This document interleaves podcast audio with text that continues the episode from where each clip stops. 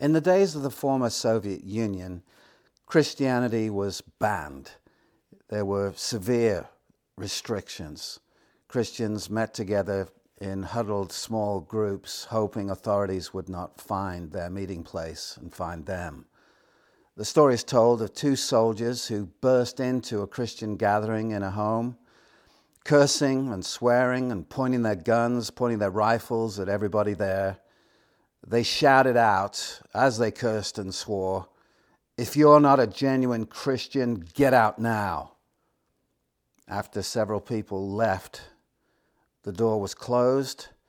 The soldiers lowered their weapons and said this, one speaking for the two of them. So you're the genuine Christians. We're here to learn about Jesus Christ. What do we need to know? I was impacted by that story. It has a lot of ramifications as you think through what is a genuine Christian, what are genuine believers. I want to be the real deal. How about you? It was a significant story that has had a lasting impact on my th- thinking. And I'm sure as you hear that, it impacts you as well. Here at King's Church, in our bulletin, we have these words regarding our worship.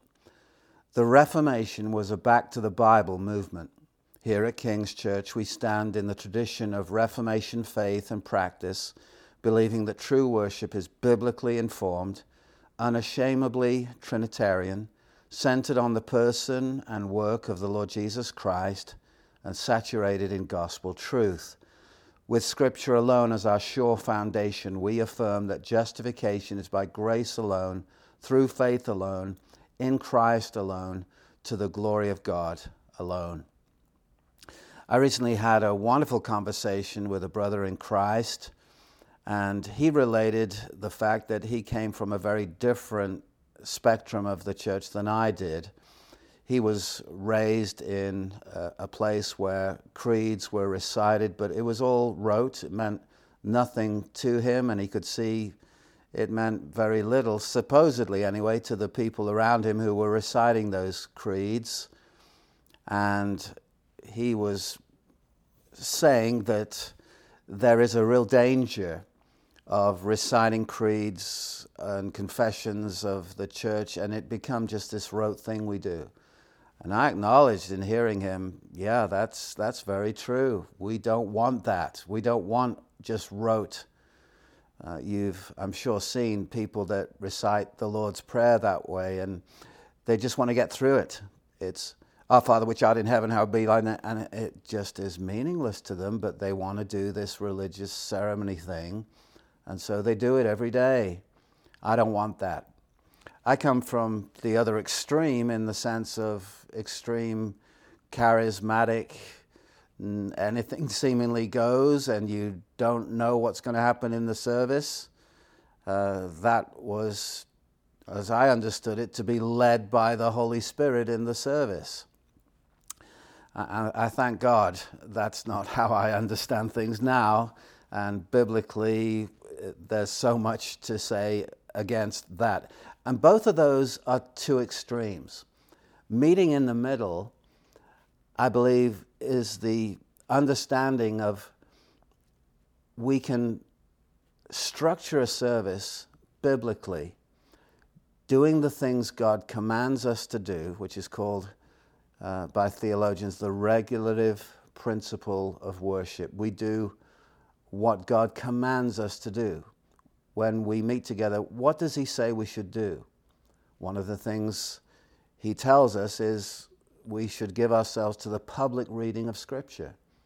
There should be Scripture in every service. Now, that can be read in a rote way, or it can be read in a meaningful, rich way. That's to do with our hearts.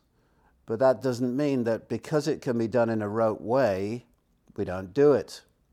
No, we should do it. God commands us to do it, but we should do it with a rich, meaningful, uh, filled up heart. At King's Church, uh, again to quote the bulletin, we see worship as an act of offering sacrifice and praise to God, our priority being to worship Him according to how He commands, not according to what may be popular in a particular culture in a particular time. Quoting a verse from the book of Exodus, Jesus said, Have you not read what was spoken to you by God? You'll find that in Matthew 22, verses 31 and 32. In these words, his view of the scriptures was made clear. Whenever the Bible is read or heard, God is speaking directly to us. In light of this, central to our worship is the reading and proclamation of the Word of God by way of verse by verse exposition.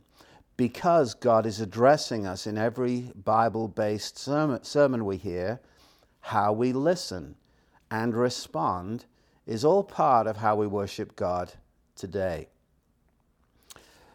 An addition now to the bulletin are these words Worship on the Lord's Day, a holy dialogue. Worship in the Bible was a dialogue between God and his covenant people, and we believe this pattern should be implemented in churches today. Our service begins with God addressing his gathered people in his solemn call to worship. Hearing his call, we respond with joy and praise. God reveals his holy law, and we recognize our guilt and confess our sins. As we turn from sin and trust the finished and perfect work of the perfect Savior alone, he assures us of his full pardon. God pronounces his word, and we believe and renew our commitment to him. He serves his people a family, covenant meal at his table, and we believe his gospel promise and feast on him. We then respond with thanksgiving and praise. Our worship ends with God addressing his children with words of benediction. This dialogue between God and his assembled covenant people is the rhythm of worship in Scripture and it shapes the structure of our liturgy every Lord's Day. Let me just stop for a moment. Uh, liturgy is an order of service. It has a rich meaning in Scripture. It's actually a biblical word. And everyone has a liturgy. Sometimes you only find out the liturgy after the service because you think about what happened. And there were seven songs and someone said something and someone gave a testimony and there was another song and then there was some kind of sermon and that itself is a liturgy what we're talking about is thinking about the order of service so that the things that god says should be in the service take place and i believe that's very very holy i believe it's right to do that so that God's law and his gospel is proclaimed in every service. That was true in the Reformation. You couldn't go to a Reformation church without hearing God's law and God's gospel. Praise the Lord for that. How many services I've been in where the gospel's never been presented? I've been in services where thousands of people are present, and although Jesus is honored, the gospel wasn't proclaimed. Oh, Free us from that, please. I walked out of services like that, just shaking my head, thinking, oh, if only the gospel was proclaimed. Yes, Jesus is King, but how do we know him? And how do we get right with him? Please tell us the gospel. Never, Christian, never get bored with the gospel. Never. Praise the Lord. So, again, in the bulletin, this dialogue uh, is, is seen in our Lord's Day liturgy. We gather with God's people, each to exult in God's truth, thrill over His mercies and graces, and worship His magnificence out loud, visibly, publicly, together. As we do, our desire is to read the Word, preach the Word, pray the Word, sing the Word, and see the Word in the ordinances of water baptism and the Lord's Supper. Now, I want to say this this could all be rote, um, but it doesn't have to be. Think about this. If the Lord's Day service you attend was the last ever service on earth. The next service you attend is in heaven. You join the heavenly choir. You see with your eyes the uh, that which is outlined in Hebrews 12. We've not come to Mount Zion, uh, Zion but uh, excuse me, Sinai, but to Mount Zion, where there's an innumerable company of angels in festal array, one translation reads. Your, your eyes will marvel at the sight. You see the Lord Jesus. And yet, the service you attend on earth, perhaps that was the last one. How would that affect you? I think as I would answer that, I would want every element of that service to be meaningful.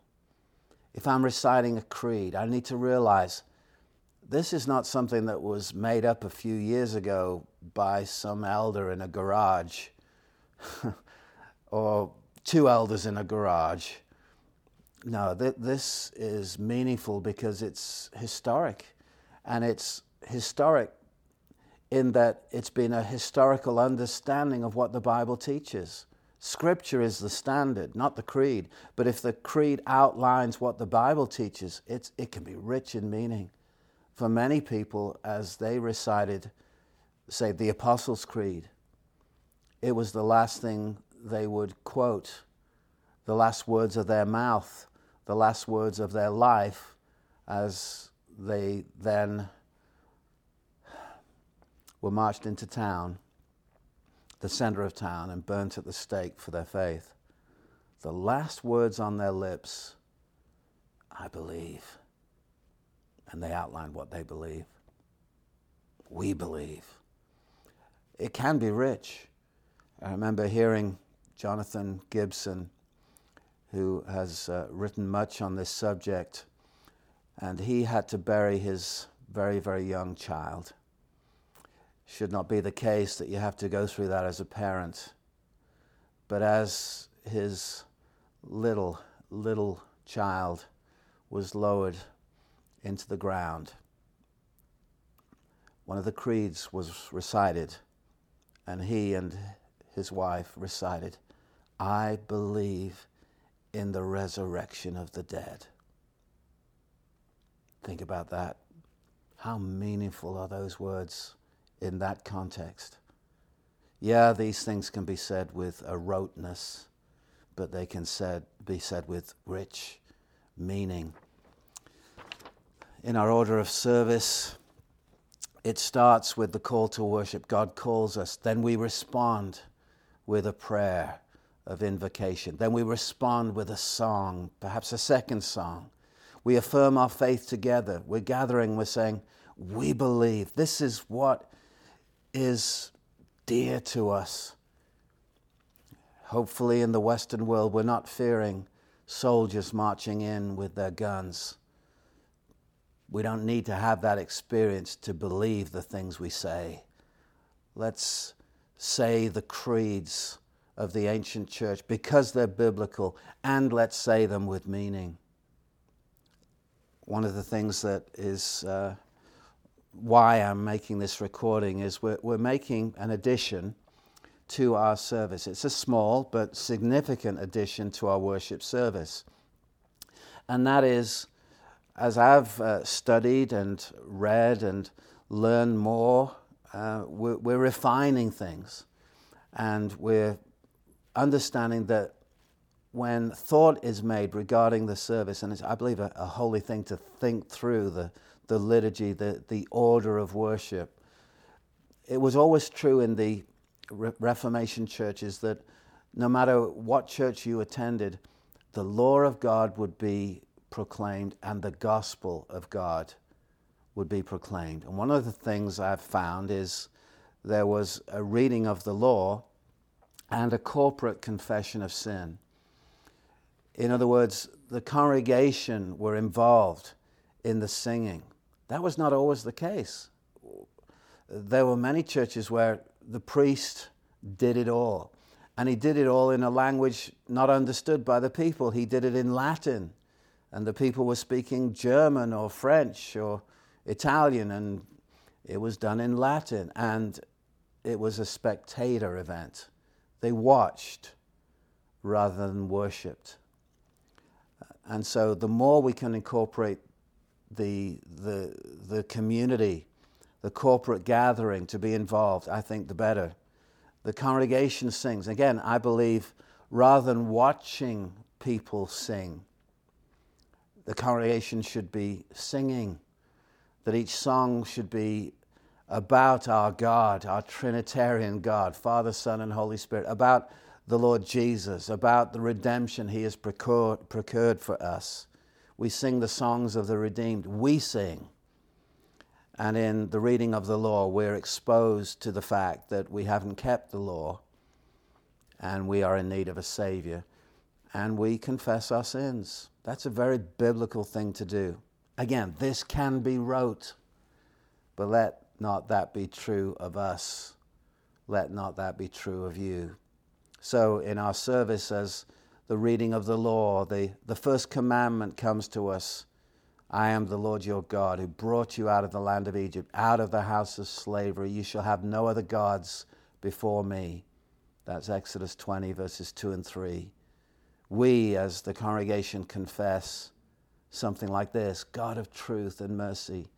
We admit our rebellion against the first commandment of the law you shall have no other gods before me. Forgive us for dividing our supreme loyalties among other gods and worshipping the idol of self. Forgive us for willfully being mastered by the desires for other things before even considering your revealed will to us in Scripture. Have mercy on us, O God. We have found our deepest treasure in the comforts of this world rather than you. Our faith has often been misplaced. In the name of the Lord Jesus, please forgive our trespasses and renovate our souls for the sake of your name and your glory. Amen. Now we say that. We affirm that as a congregation. We confess our sin as a, con- a congregation. And then in our service, we'll have the assurance of pardon as the minister stands, the elder stands, and says, If you've turned from your sin and put your faith in Jesus Christ, then I declare to you by the authority of God's word that your sins are forgiven in the name of the Father, the Son, and the Holy Spirit. And again, scripture is quoted. Isaiah 43 25 says this I am he who blots out your transgressions for my own sake, and I will not remember your sins. Now, all of this could be rote, but it could be very, very meaningful if we believe. So I want to hear the congregation, me included, as the minister stands and we confess our sins, to be saying it with more than just a little gentle voice, but we proclaim it. This is true, and this is true for me. We confess our sins and hear the words of pardon, the assurance of pardon. Your sins are forgiven.